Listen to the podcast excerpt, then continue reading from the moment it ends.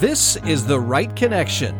This podcast is designed to help you choose the right words and stories in your business content to create authentic connections with prospects, clients, partners, and colleagues.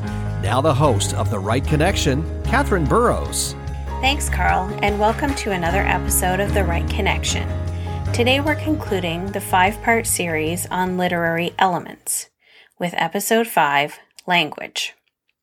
In episode 1, we talked about the importance of knowing a character's backstory, such as our ideal client, and that provides us with the details about their experiences and their goals in life. And we learned that to tell your own backstory, you need to look at yourself in a whole new way. In episode 2, we learned how important it is to contrast your ideal client's current setting with the setting that they will be in after working with you. And in episode three, we discussed several themes and how themes help you convey your brand's values, strengths, and benefits to your ideal client. Then in episode four, most recently, we talked about how plot demonstrates action to your ideal client. The plot can show them how they will move from where they are now to where they want to be, thus achieving their goals by working with you. The fifth and final literary element of this series is language. The language that we use when we communicate with our audience conveys and creates the many different facets of our brand story. I'm a big fan of fabric and fiber arts, so I like to think of our content stories as unique tapestries that we can design and weave into a picture which authentically represents our brand. If character, setting, theme, and plot are the warp and weft of the fabric, that is, those threads that go up and down or side to side, then language is the golden thread which adds both strength and aesthetic appeal throughout. Language is used to express voice, tone, style, and mood. The voice encompasses the point of view. That is, who is talking, who's telling the story. It really demonstrates your personality.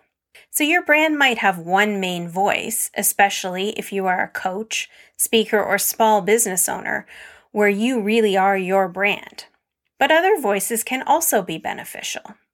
Using the voice of a delighted client is wonderful. We often refer to those as testimonials. Even the voice of your ideal client, someone who has not yet worked with you, sometimes called your dream client avatar. Thanks, Diana Lidstone, for that term is also a wonderful way to connect with your audience through voice. For larger companies, they may have the voice of a character or mascot, even a celebrity endorser. Think Tony the Tiger from Kellogg's Frosted Flakes or Michael Jordan and Nike. It's very important that your message remains consistent, even when there is some variation in voice. For example, you could have a blog where you have various authors write articles.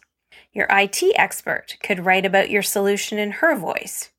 Your salesperson could write about the same solution, but from a different point of view, in a different voice, and highlighting different benefits to the client. The consistency in this case comes from the fact that both voices are describing the same solution they won't ever contradict each other. They're simply just emphasizing different ways of looking at the same things. When you are speaking for your brand, and especially when you are your brand's main voice, you need to ensure that your voice is consistent.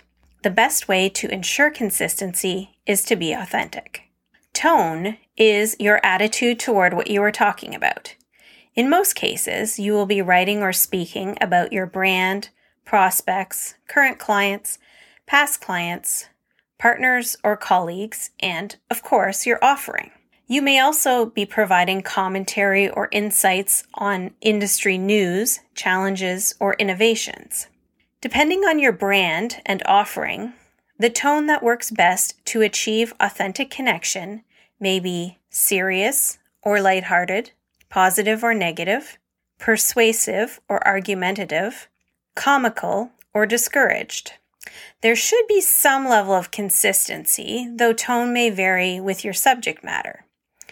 For example, when you comment on the latest industry news, your tone may be serious or even discouraged. However, when you share the benefits of your offer, your tone should definitely be positive, persuasive, and confident. You absolutely know you can deliver what you say and that what you deliver will benefit your ideal client, hands down. Tone is achieved through word choice, sentence structure, and the points that you choose to emphasize. If I was going to write a car commercial, I could make it nostalgic, dramatic, or lighthearted. Here's a couple quick examples. Nostalgia. Remember the freedom you felt the first time you got behind the wheel. Dramatic. Our new sports model gives you the power of 0 to 60 in 2.5 seconds. Lighthearted. When you want to focus on the scenery and your playlist, let us take care of the maintenance. For more advanced content creation, you could even experiment with the use of sarcasm or exaggeration. Sarcasm might sound like this for all those who thought we couldn't combine luxury and performance in an affordable sedan, exaggeration, you could launch our car into space. Wait, that one actually did happen. I guess that's not exaggeration. Style can be formal or informal, colloquial, or even slang. For formal, think annual general meeting. It's your best behavior, your most formal business attire, your most formal business language. Informal is more like your regular weekly meetings. There's definitely structure. It's still more formal than a casual conversation, but it's definitely not your AGM. Colloquial is your casual, everyday conversation, maybe in the lunchroom or around the water cooler. Slang is how you might speak with your closest friends. You might use abbreviations when you speak with slang, acronyms, or even profanity, all of which can be appropriate with the right audience. For most speakers, coaches, and entrepreneurs, you want to aim for a casual tone, which is definitely friendly, but still maintains a minimum level of business professionalism. Think about how you would speak to a business connection or a prospective client over coffee you're out of the office and it's an informal chat, but you still have certain boundaries. Word choice affects your style, particularly in the difference between denotation and connotation. Let me explain. When it comes to the definition of a word, denotation is the strict dictionary definition. However, the connotation can be very different. Connotation is the implied subtext commonly associated with the word, especially in current popular culture, and may carry significant emotional weight. These pop culture meanings often outweigh the dictionary definition in the minds of our audience. This is just one more reason to do a deep dive into your ideal client and be very clear about who you are talking to. What meanings will they understand and relate to? Be very aware of how your audience may read between the lines or between the words which is great when you want them to. They can feel very included when they get your story or your meaning. But be really careful that they don't feel left out, misinformed, or offended.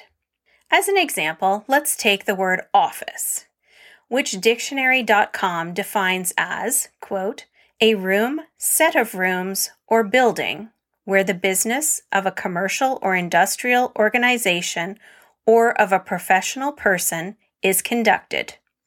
End quote. That's the denotation. Dictionary definition. What connotations of the word office can we come up with? Some negative ones might be the place where my boss is always nagging me, the place where I need to avoid unwanted advances from Harriet in accounting, the place where I feel like an imposter and wonder when they'll figure out that I don't know what I'm doing. Some positive connotations of the word office might be the place where I feel inspired by my collaborations with my team, the place where I feel like I'm making a difference or helping people, the place where I feel creative and talented. And if we pay attention to sitcoms and soap operas, connotations of the office might be a place where no one does any work, a place where management is always unfair, negative, and pretty much evil and a place where everyone is always having sex with everyone else, regardless of company policy, office hierarchy, or individual relationship status. So you can definitely see how the various connotations can drastically affect that neutral dictionary definition. Mood is the overall feeling that you leave with your audience. It's very important because the feelings the audience gets from your content is the way they connect to your brand story. Mood can be communicated through word choice, as well as through figurative language and literary devices, such as imagery, metaphor, or irony. I don't want to go too deep into all the literary devices because that could be a whole other five part series. But thinking again about our car commercial, there's a difference between a scene about being stuck in a traffic jam versus driving on a long stretch of open highway. That's imagery. A common metaphor that we can all relate to was made popular by the song Life is a Highway. Irony is a bit more complicated. It happens when what is actually happening is in direct contrast to the expected outcome. Because I love driving, let's look at another car example. We see a sophisticated woman driving a luxury car at sunset, presumably on her way home from the office. We think she's headed home for a luxurious bath, perhaps a relaxing glass of wine. But when she drives over a hill, there's a police roadblock it would be even more ironic if the police are actually looking for that particular woman.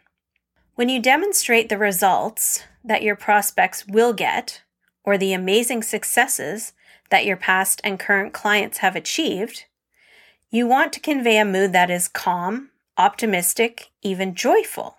If your content is focused on the pain points or problems experienced by your ideal client, it is counterintuitive but you want to create a mood of stress and frustration with at least enough discomfort to motivate that prospect to seek change by hiring you, of course.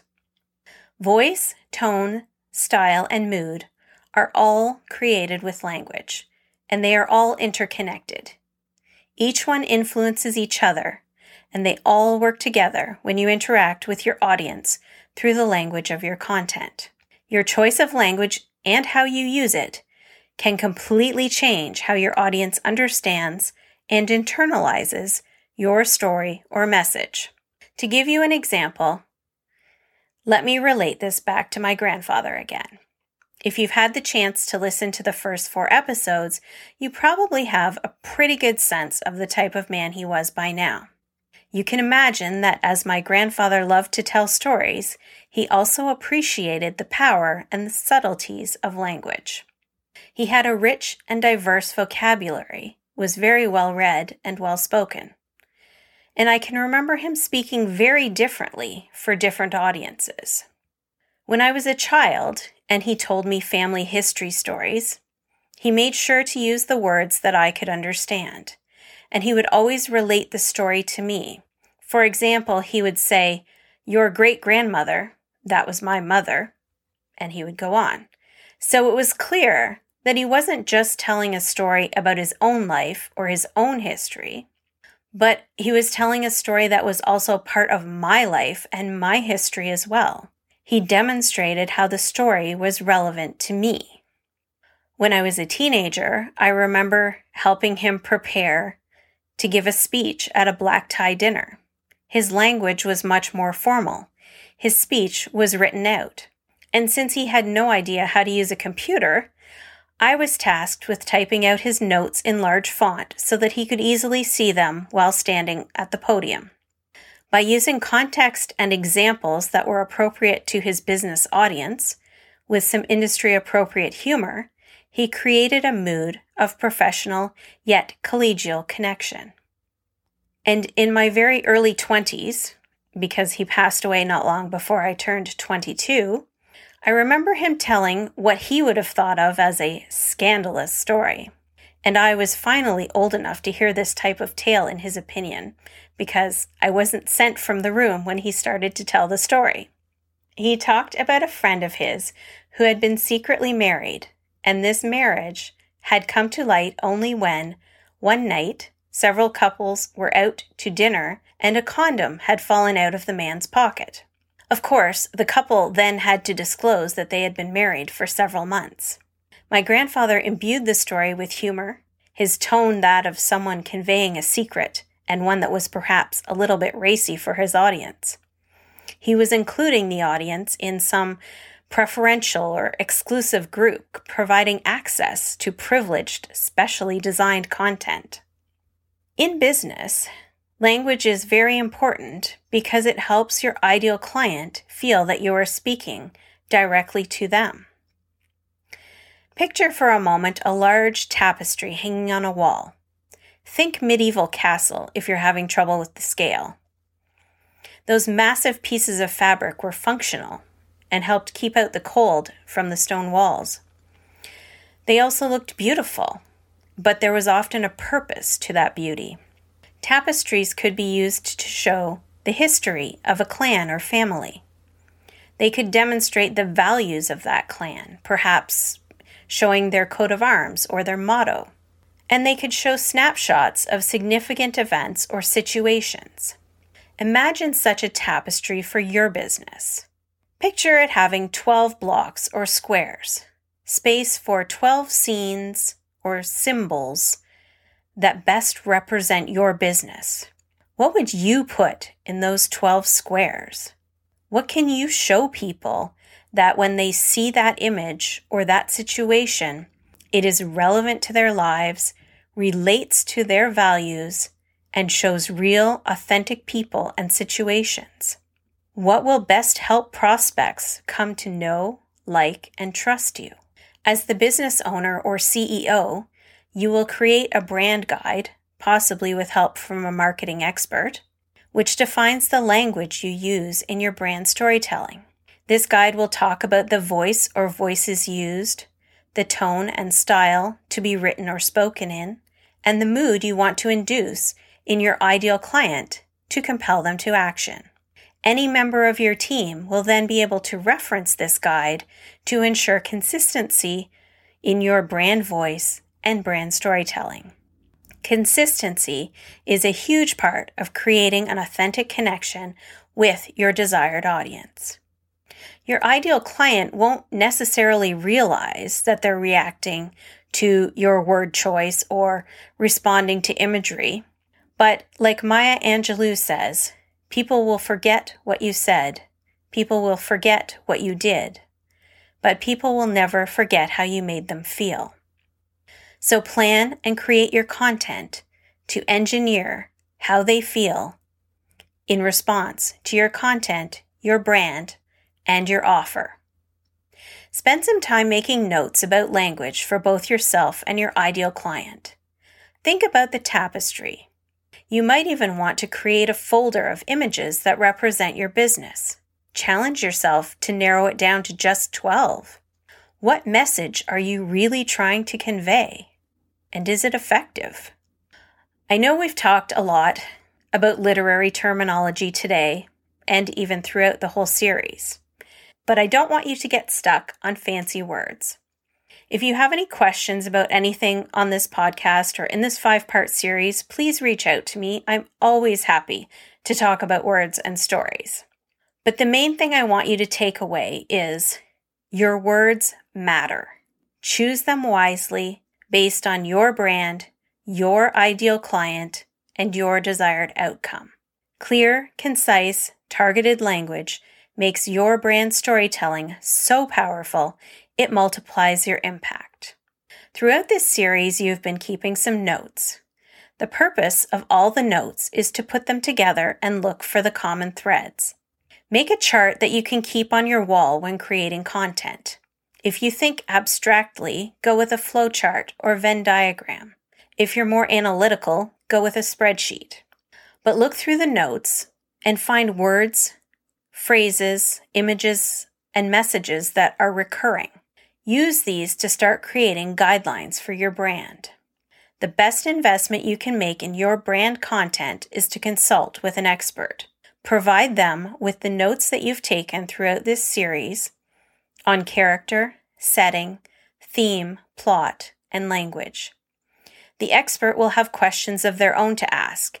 And I've seen a really wide variety ranging from what three words best describe your brand to if you were an animal, what animal would you be? Trust the process, trust the creativity, whether it's yours or someone else's, and trust your gut.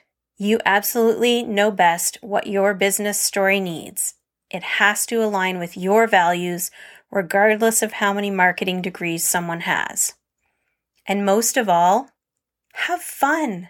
Stories are meant to be fun for both the creator and the consumer. And P.S., the more you enjoy what you're doing, the more it will come across in your voice, written, audio, or video, and the more authentic your content becomes. Share your joy in what you do.